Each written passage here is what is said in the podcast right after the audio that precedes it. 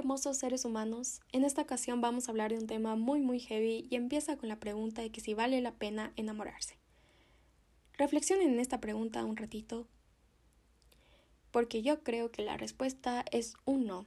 Muchas gracias por escuchar este episodio, nos vemos en otra ocasión. es broma, es broma, es broma. La verdad es que enamorarse es una de las cosas más bonitas que existe en la vida. ¿Y no les parece súper tierno la idea de que todos los seres humanos de alguna forma u otra buscamos dar y recibir amor porque somos amor? Todos somos amor. Parece que en el mundo actual muchos temen enamorarse. Y no los culpo. Tener el corazón roto es un sentimiento muy muy doloroso, y más aún si esa persona a la que quisiste mucho te decepcionó bastante. Pero tener una pareja te hace darte cuenta de muchas cosas sobre ti que no sabías, y en realidad es un espejo de ti mismo te refleja quién en realidad eres y el potencial que puedes alcanzar o que ya lo tienes, pero escondidito.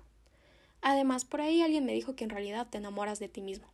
Por ejemplo, si tienes pareja o si te gusta a alguien, analiza una de las cualidades que más te guste de él o ella y te darás cuenta que en realidad esa cualidad ya la tienes, está en ti, está latente por ahí. Lo mismo sucede con las cosas que te molestan de tu pareja, puesto que son cosas que también te molestan de ti. Y puede ser que no te has dado cuenta aún. Es una gran herramienta para el desarrollo de tu persona, sin lugar a dudas. También tienes la oportunidad de conocer una nueva perspectiva de la vida. Es como conocer otro universo. Y lo más lindo es que al conocer este universo, llegas a conocer tu propio universo aún mejor. Por ejemplo, puede ser que tu novio o novia te mostró su gusto por los libros, por el fútbol o la astrología, y te diste cuenta que también te gustaba. No sé, me parece algo súper mágico. Conectar con alguien simplemente es mágico. Esa es la palabra. Pero obvio, no todo es color de rosa. Nunca lo ha sido. Estar en una relación implica paciencia, tolerancia, compromiso, y si se cae en la codependencia, pues estamos muy fritos.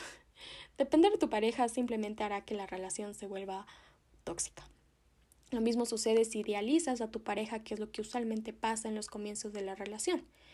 Y ojo, también tienes que preguntarte si te encuentras enamorado de tu novio o novia o si solo de la idea de esa persona.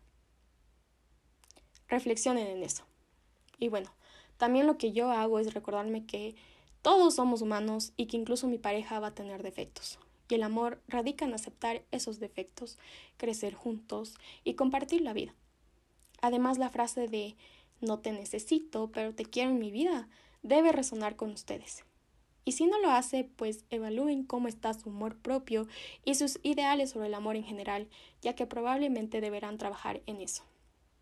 Por eso es muy válido el dicho de que no puedes amar a alguien si primero no te amas a ti mismo. También otro mensaje final es que no teman amar. Amigos, amar nunca es una pérdida de tiempo. Y si te rompieron el corazón y te la pasaste escuchando Ahora soy peor de Bad Bunny, pues yo diría Ahora soy mejor. Y felicitaciones, te atreviste a dar amor a quien al comienzo fue un completo desconocido, que estoy segura que te enseñó muchas cosas y que fuiste feliz a su lado. Ahora es tiempo de recoger todos esos pedacitos de tu corazón, abrazarte, sanarte, seguirte conociendo, agradecer y ser feliz contigo mismo, ya que eres un ser maravilloso, capaz de levantarse y seguir adelante una y otra vez.